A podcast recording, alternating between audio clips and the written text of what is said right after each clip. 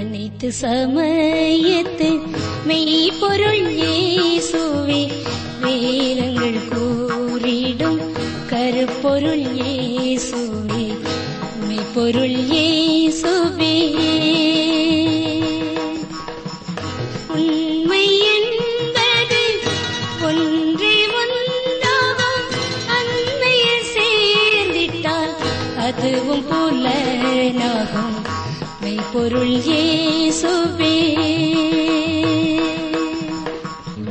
அதிகாலை நேரத்தில் ஆண்டவர் சமூகத்தில் அமைதியை தேடி வானொலி பெட்டிக்கருகில் ஆவலோடு காத்திருக்கும் நண்பர்களே உங்களை இயேசு கிறிஸ்துவின் இனிய நாமத்தில் வாழ்த்தி வரவேற்கிறோம்.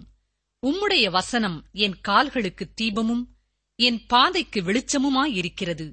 சங்கீதம் நூற்று பத்தொன்பது நூற்று ஐந்து.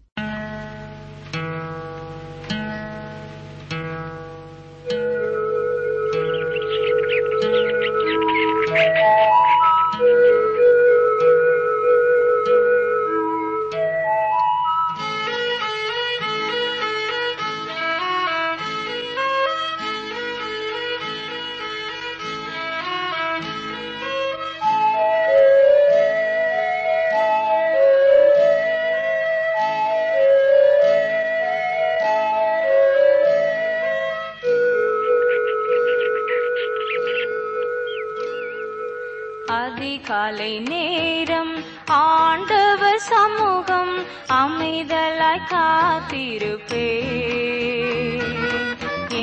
இயலாமை மௌனமாய் சொல்ல அவரை போலாவே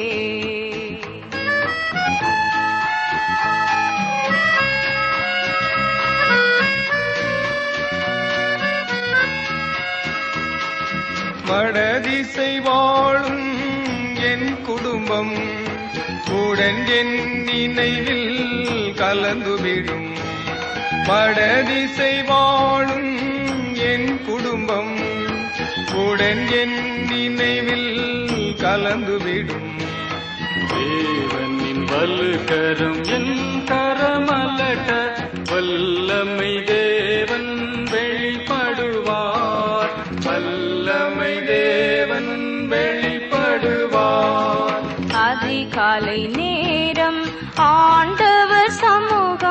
சமூகம் அமைதலாய் காத்திருப்பே இயலாமை மௌனமாய் சொல்ல அவரை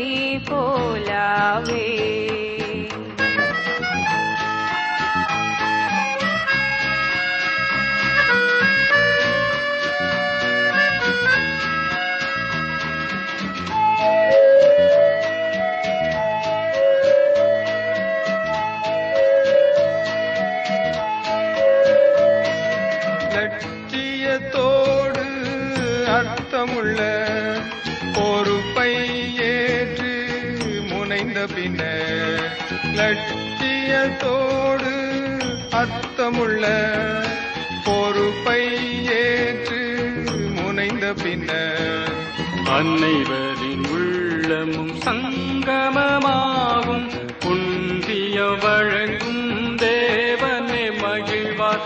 ஒன்றியம் வழங்கும் தேவனே மகிழ்வார். அதிகாலை நேரம் ஆண்டவர் சமூகம் அமைதலாய் காத்திருப்பே. எண்ணியலாமை மௌனமாய் சொல்ல அவரை போலாவே.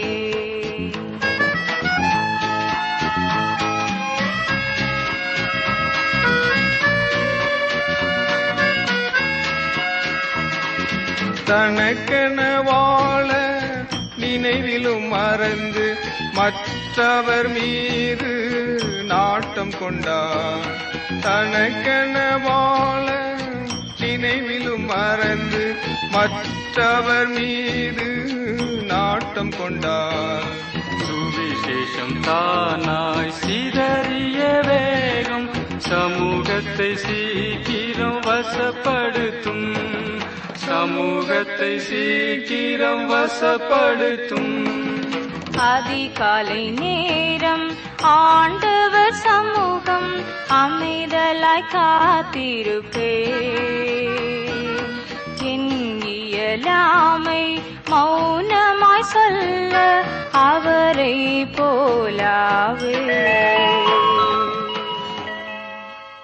கர்த்தருடைய வார்த்தைகளை கேட்பதற்காக காத்திருக்கிற அருமையான வேத ஆராய்ச்சி வானொலி நேயர்களை அன்பராகிய இயேசு கிறிஸ்துவின் நாமத்தினாலே வாழ்த்துகிறோம். நாம் கடந்த நிகழ்ச்சியிலே யோசுவா இஸ்ரேல் ஜனங்களை உண்மையான இழைப்பாறுதலுக்கு உட்படுத்தவில்லை என்று பார்த்தோம். இது ஒரு நிழலாட்டமான காரியமே. ஒரு ஆவிக்குரிய இழைப்பாறுதல் இனி வருகிறதா இருக்கிறது என்று பார்த்தோம். இந்த ஆவிக்குரிய இழைப்பாறுதலை நாம் ஏசு கிறிஸ்து மூலமாக பெற்றுக் கொள்கிறோம் இந்த ஸ்லாக்கியம் இயேசு கிறிஸ்துவின் சுவிசேஷத்தின் மூலமாக நமக்கு கிடைக்கிறது. மோசையின் நியாயப்பிரமாணத்தை விட இந்த சுவிசேஷம் எவ்வளவோ மேன்மை உள்ளதாயிருக்கிறது. நாம் அந்த இழைப்பாறுதலுக்குள் பிரவேசிக்க இயேசு கிறிஸ்து வாக்கு நமக்கு கொடுத்திருக்கிறார். ஆகவே நாம் இந்த கிருவையான சுவிசேஷத்தையே சார்ந்து கொள்ள வேண்டும் என்று பார்க்கிறோம். நியாயப்பிரமாணத்தின் கிரியைகள் நம்மை ரட்சிக்காது. இயேசு கிறிஸ்து நம்முடைய பாவங்களுக்காக சிலுவையிலே மறித்து மூன்றாம் நாள் உயிர்த்தெழுந்தார் என்பதே சுவிசேஷம் அல்லது நற்செய்தி. இதை நாம் விசுவாசித்து ஏற்று இயேசுவனிடத்திலே வந்து பாவ மன்னிப்பை பெற்றுக்கொண்டால் இந்த உலகத்திலே அவருக்காக கிரியை செய்யலாம். அவ்வாறு கிரியை செய்கின்ற நமக்கு உண்மையான இழைப்பாறுதலை பரலோகத்திலே இயேசு தருகிறார். இங்கே பணியும் பின்னர் மறுமையிலே இழைப்பாறுதலும் கிடைக்கும். யோசுவாவால் தர முடியாத அந்த ஆவிக்குரிய இழைப்பாறுதல் இயேசு கிறிஸ்துவிடம் மாத்திரமே உண்டு பிரியமானவர்களே. இப்பொழுது எப்ரேயர் நான்காம் அதிகாரத்தை தொடர்ந்து சிந்திப்போம். ஒன்பதாம் வசனம் வாசிக்கிறேன். ஆகையால் தேவனுடைய ஜனங்களுக்கு இழைப்பாருகிற காலம் இனி வருகிறதாய் இருக்கிறது. கர்த்தரின் பிள்ளைகள் அனைவரும் வரும் காலத்தில் பரலோக இழைப்பாறுதலை பெறப்போகின்றதை குறித்து எபிரேயர் நிருப ஆக்கியோன் கூறுகிறார். பரலோகம் என்பது ஆழ்ந்த திருப்தியும் உண்மையான சந்தோஷமும் உண்மையான ஆசீர்வாதமும் நிறைந்த இடமாக இருக்கும். ஆகையால் தேவனுடைய ஜனங்களுக்கு இழைப்பாருகிற காலம் இனி வருகிறதாயிருக்கிறது. பத்தாம் வசனம் பாருங்கள். ஏனெனில் அவருடைய இளைப்பாறுதலில் பிரவேசித்தவன் தேவன் தம்முடைய கிரியைகளை முடித்து ஓய்ந்தது போல தானும் தன் கிரியைகளை முடித்து ஓய்ந்திருப்பான். கர்த்தர் ஏழாம் நாளில் ஓய்ந்திருந்தார் என்பதனால் அவர் அனைத்தையும் சிருஷ்டித்து முடித்த களைப்பினாலே ஓய்ந்திருந்தார் என்பதல்ல. எல்லாவற்றையும் சிருஷ்டித்து முடித்து விட்டபடியினாலே ஓய்ந்திருந்தார். அதன் பின்பு கிறிஸ்து ஒன்றையும் சிருஷ்டிக்கவில்லை. அனைத்தும் சிருஷ்டித்து முடிக்கப்பட்ட உலகத்திலேயே நாம் வாழ்ந்து கொண்டிருக்கிறோம்.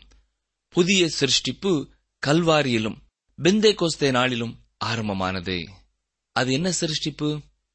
பாருங்கள் ரெண்டு குருந்தியர் ஐந்தாம் அதிகாரம் பதினேழாம் வசனம் வாசிக்கிறேன். இப்படி இருக்க ஒருவன் கிறிஸ்துவுக்குள் இருந்தால் புது சிருஷ்டியாயிருக்கிறான். பழையவைகள் ஒளிந்து போயின எல்லாம் புதிதாயின.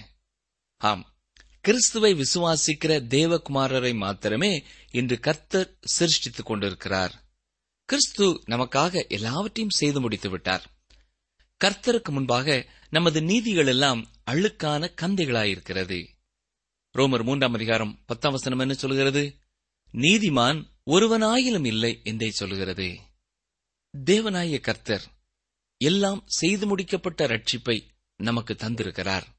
நாம் அவரை விசுவாசிக்கும் பொழுது நாம் அவரிலே புது சிருஷ்டிகளாகிறோம். இதுதான் சத்தியம். இவரையர் நான்காம் அதிகாரம் பதினோராம் வசனத்தை பாருங்கள்.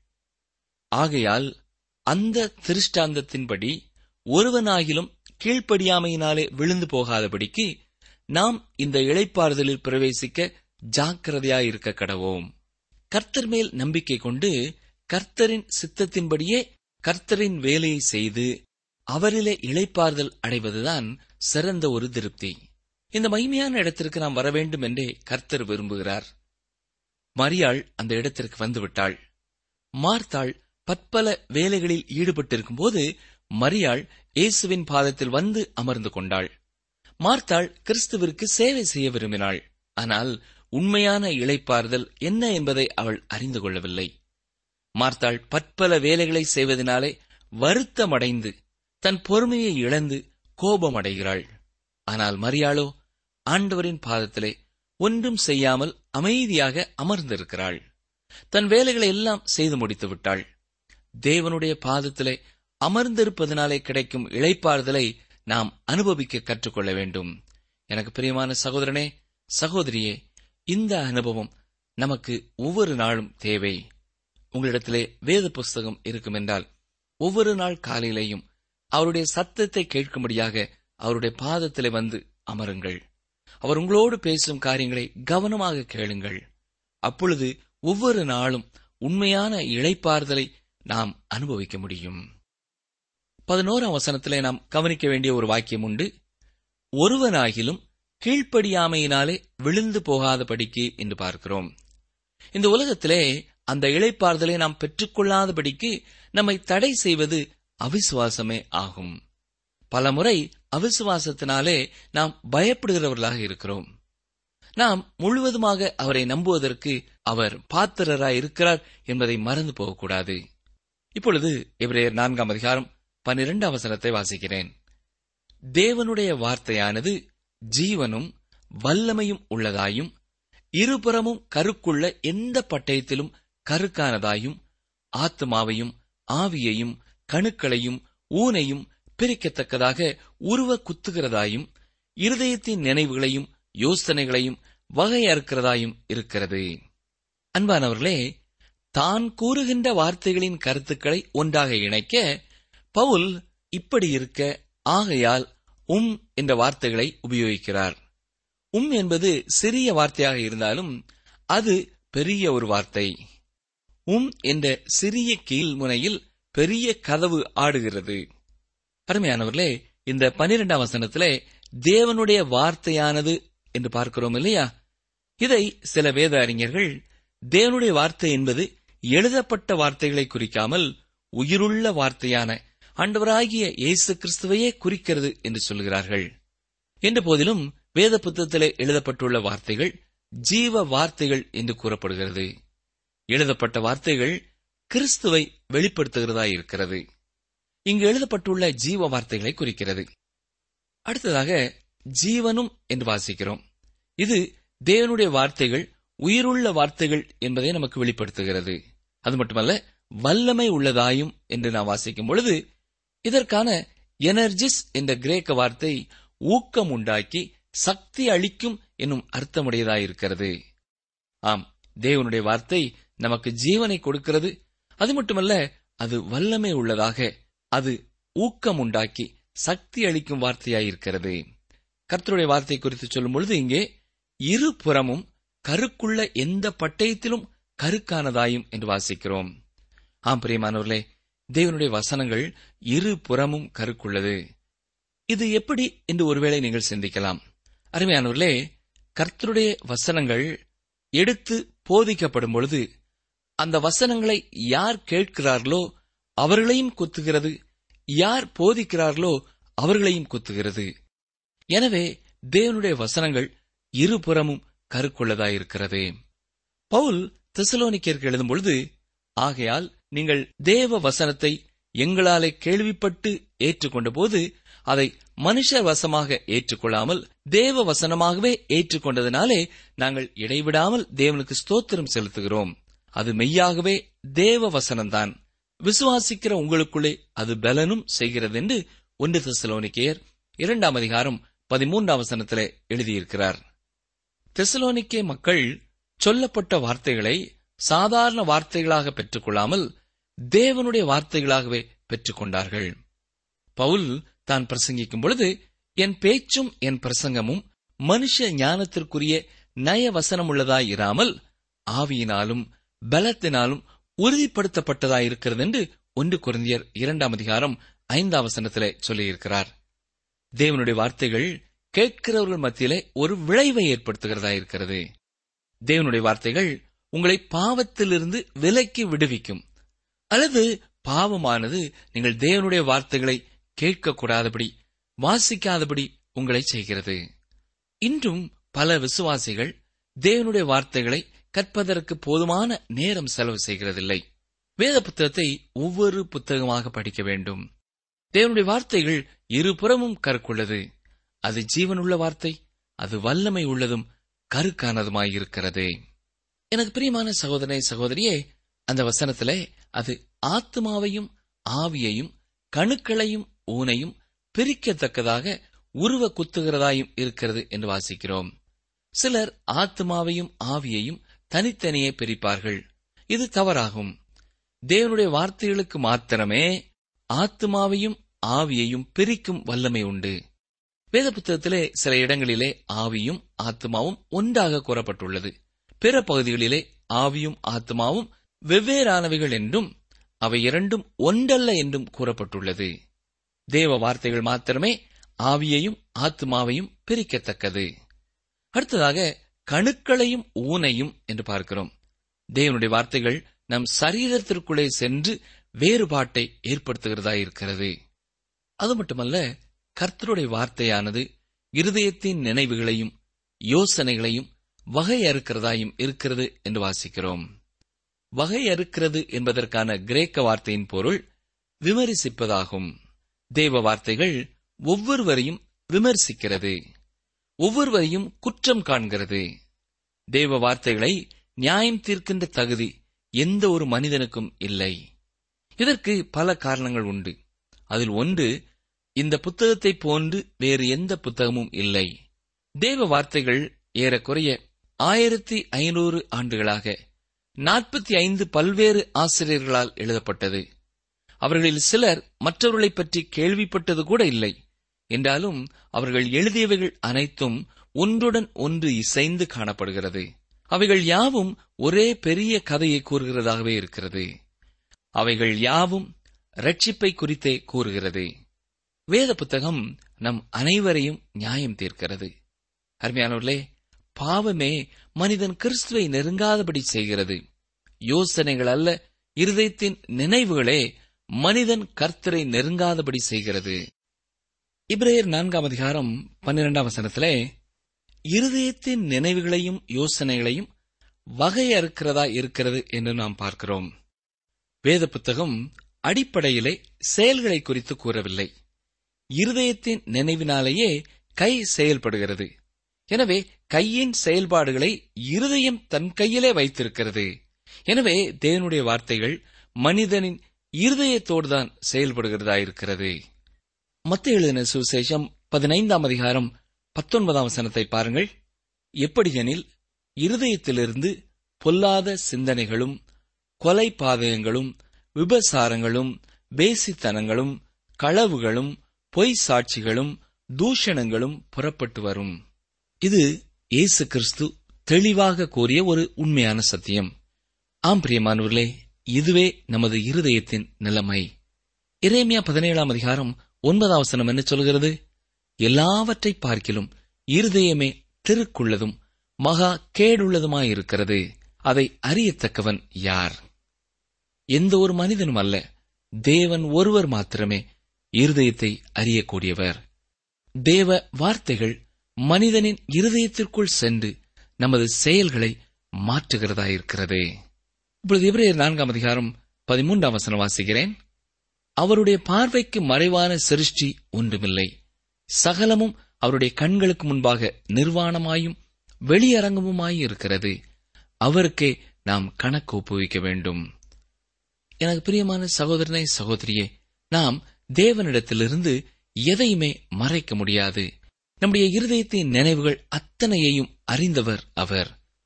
தேவனுக்கு முன்பாக அனைத்தும் வெளியரங்கமாயிருக்கிறது. ஒருவேளை நமது பெற்றோருக்கு விரோதமாக அல்லது நமது கணவனுக்கு விரோதமாக மனைவிக்கு விரோதமாக பிள்ளைகளுக்கு விரோதமாக காரியங்களை உலகத்திலே நாம் மறைக்கலாம்.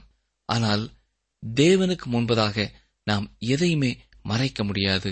ஏனென்றால் அவருடைய கண்களுக்கு முன்பதாக சகலமும் நிர்வாணமாயும் வெளியரங்கமாய் இருக்கிறது என்று வேதம் தெளிவாக நமக்கு சொல்லிக் கொடுக்கிறது. இபிரேயர் நான்காம் அதிகாரம் பதிமூன்றாம் வசனத்திலே கர்த்தரின் எல்லையற்ற அறிவை குறித்து பார்க்கிறோம். உலகின் எந்த ஒரு சிருஷ்டிகளும் அவருடைய கண்களிலிருந்து தப்ப முடியாது. எல்லாமே அவருடைய கவனத்திலும் அவருடைய கட்டுப்பாட்டின் கீழும் தான் காணப்படுகிறது.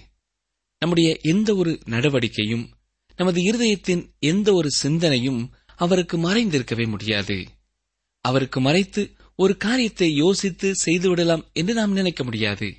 அவருக்கு முன்பாக எல்லாமே வெளிச்சமாயிருக்கிறது வெளியரங்கமாயிருக்கிறது. இப்படி இருக்கிறபடினாலே இயேசு கிறிஸ்துவனுடைய இந்த எல்லையற்ற அறிவு நம்மை கீழ்ப்படிதலுக்கு நேராக வழிநடத்த வேண்டும். தேவன் வல்லவர் உண்மைதான். ஆனால் அப்படிப்பட்டவருக்கு நாம் எவ்விதமாக பயப்படுகிறோம்? எவ்வண்ணமாக கீழ்ப்படிந்து செல்கிறோம் என்பதுதான் மிகவும் அவசியமான ஒரு காரியம். யோசேப்புக்கு தேவனுடைய எல்லையற்ற இந்த அறிவை குறித்த ஒரு பயம் இருந்தபடினாலே தான் பாவத்திற்கு விலகி ஓடினான். அவன் விசுவாசத்தை காத்து கொண்டான் எனக்கு பிரியமான சகோதரனை சகோதரியே ஒவ்வொரு தேவ பிள்ளைகளுக்கும் தேவனை குறித்த இந்த அறிவு மிகவும் அவசியமானது. தேவன் வியாதிகளை குணமாக்குவார். தேவன் நமக்கு அற்புதங்களை செய்வார் என்ற அறிவையெல்லாம் விட இந்த அறிவு மிகவும் முக்கியமானது. நாம் அவருக்கு தெரியாமல் ஒன்றுமே செய்துவிட முடியாது என்ற அறிவுதான் இது. இந்த ஒரு பயமும் அறிவும் உங்களுக்கு இருக்குமென்றால் நீங்கள் மனிதர்கள் பார்த்தாலும் பார்க்காவிட்டாலும் ஒரு உண்மை உள்ள பக்தி உள்ள பரிசுத்தமுள்ள வாழ்க்கையை நடத்துவீர்கள். மாய்மாலமான அன்பு மாய்மாலமான பேச்சு மாய்மாலமான செயல் எல்லாமே நம்மை விட்டு அகன்றுவிடும். அதற்கு உங்களை இன்றே ஒப்புவிப்பீர்களா? வசனத்தை கேட்டுக் கொண்டிருக்கிற எனக்கு அருமையான சகோதரனே சகோதரியே இந்த நேரத்தில் நமது இருதயம் எப்படிப்பட்டதா இருக்கிறது என்று ஒருமுறை கூட சிந்தித்து பார்ப்போமா? தேவனுக்கு பிரியமில்லாத காரியங்கள் நம்முடைய இருதயத்திலே இருக்கும் என்று சொன்னால் இந்த வேளையிலேயே அதை அவருடைய கரத்திலேயே ஒப்புக் கொடுப்போம் நாம் சுத்தமானவர்களாக மாறி அவரண்டை வர நம்மை அவர் அழைக்கவில்லை. நாம் இருக்கும் வண்ணமாகவே அவரண்டை வரவே நம்மை அழைக்கிறார். ஏனென்றால் நம்மை நாமே சுத்திகரித்துக் கொள்ள முடியாது. அவரே தமது திரு ரத்தத்தினாலே நம்மை பரிபூர்ணமாக சுத்திகரிக்க சர்வ வல்லமை உள்ளவராகவும் ஆவல் உள்ளவராகவும் காத்து நிற்கிறார். நம் ஒவ்வொருவருடைய இருதய கதவையும் அவர் தட்டிக்கொண்டே இருக்கிறார். நாம் திறந்து அவருக்கு இடம் கொடுக்கும் பொழுது உள்ளே வந்து அவர் நம்மை சுத்திகரித்து நம்மோடு கூட ஐக்கியம் கொள்வேன் என்று வாக்கு கொடுத்திருக்கிறார். எனக்கு அருமையான சகோதரனே சகோதரியே உங்கள் இருதயத்திலே இன்று துக்கத்தோடும் பாவ பாரத்தோடும் கவலையோடும் இருப்பீர்கள் என்றால் நீங்கள் செய்ய வேண்டிய ஒரே ஒரு காரியம் உண்டு. அவருடைய பார்வைக்கு மறைவாக எனது வாழ்க்கையிலே எதுவுமே இல்லை என்பதை புரிந்து கொண்டவர்களாக உங்கள் பாவங்களை அவருடைய சமூகத்திலே தாழ்மையாய் அறிக்கையிடுங்கள். எந்தெந்த சூழ்நிலைகளிலே எந்தெந்த பாவத்திலே நீங்கள் விழுந்தீர்கள் என்பதை அவர் அறிந்திருக்கிறார். உங்களுடைய உள்ளம் அவருக்கு தெரியும். நீங்கள் உள்ளான இருதயத்தோடு துக்கத்தோடு அவைகளை அறிக்கை செய்யும் பொழுது அவர் அதை மன்னித்து உங்களுக்கு புதுவாழ்வு கொடுக்க ஆவல் உள்ளவராயிருக்கிறார். ஜபிப்போமா? எங்களை அதிகமாக நேசிக்கிற எங்கள் அன்பின் ஆண்டவரே இந்த நல்ல நேரத்திற்காக நாங்கள் உங்களை நன்றியோடு துதிக்கிறோம் உமை ஸ்தோத்திரிக்கிறோம். நீர் ஒருவரே எங்களுக்கு பரிபூர்ண இளைப்பாறுதலை தருகிறீர் என்பதை நாங்கள் சிந்தித்தோம். அது மட்டுமல்ல ஐயா உம்முடைய வேத வசனங்கள் எப்படி எங்களுடைய வாழ்க்கையை மாற்றி புது சிருஷ்டியாக்குகிறது என்பதை நாங்கள் சிந்தித்தோம். ஆண்டவரே எங்களுடைய வாழ்க்கை உம்முடைய கண்களுக்கு முன்பதாக திறந்து வைக்கப்பட்ட புத்தகமாக இருப்பதற்காக உமக்கு ஸ்தோத்திரம் செலுத்துகிறோம். எங்கள் வாழ்க்கையை உள்ளும் புறமும் நீர் அறிந்திருக்கிறீர் ஐயா. எதையுமே நாங்கள் உமக்கு மறைக்க முடியாது. இந்த வேளையிலேயும் இந்த உம்முடைய வார்த்தைகளை கேட்டுக்கொண்டிருக்கிற எந்த சகோதரனாவது சகோதரியாவது தங்களுடைய வாழ்க்கையிலே இருக்கிற அசுத்தங்களை குறித்து பாவங்களை குறித்து வேதனையோடும் துக்கத்தோடும் உம்மை நோக்கி பார்க்கிறார்களோ நீரே அவர்களுக்கு இறங்கி அவர்கள் பாவங்களை மன்னித்து அவர்களுடைய வாழ்க்கையை புதுப்பிக்க வேண்டும் என்று உம்முடைய சமூகத்திலே நாங்கள் கேட்கிறோம். உடைய வசனங்களுக்காக மீண்டுமாக உமக்கு ஸ்தோத்திரம் செலுத்துகிறோம். அது இருபுறமும் கருக்குள்ள பட்டயமாயிருப்பதற்காக நன்றி செலுத்துகிறோம். அன்றுவரே போதிக்கிறவர்களையும் போதனையை கேட்கிறவர்களையும் உருவ குத்துகிறமுடைய வசனத்திற்காக உமக்கு ஸ்தோத்திரம் செலுத்துகிறோம். அன்றுவரே தொடர்ந்து உடைய வசனங்கள் மூலமா எங்களோடு பேசும். எங்களுக்கு பரிபூர்ணமான நித்திய இழைப்பாறுதலை நாங்கள் பெற்றுக் கொள்ளத்தக்கதாக நீரை எங்களை ஆயத்தப்படுத்தும். ஏசு கிறிஸ்துவின் நாமத்தினாலே மனத்தாழ்மையோடு வேண்டிக் கொள்கிறோம் பிதாவே. அமேன்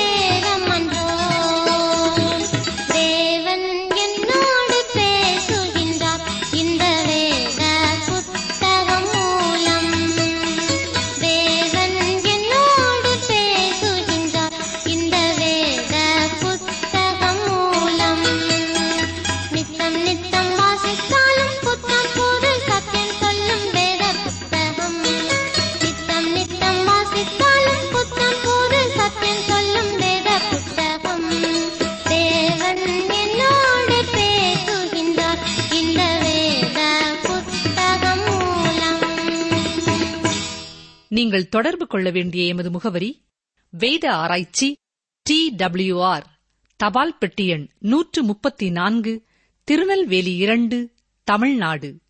எங்கள் தொலைபேசி எண் தொன்னூற்று நான்கு நாற்பத்தி இரண்டு இருபத்தி ஐந்து இருபத்தி ஆறு இருபத்தி ஏழு மற்றும் ஒரு தொலைபேசி எண் ஒன்பது ஐந்து எட்டு ஐந்து நான்கு ஆறு பூஜ்ஜியம் நான்கு ஆறு பூஜ்ஜியம். எங்கள் இமெயில் முகவரி Tamil DTP at radio eight eight two dot com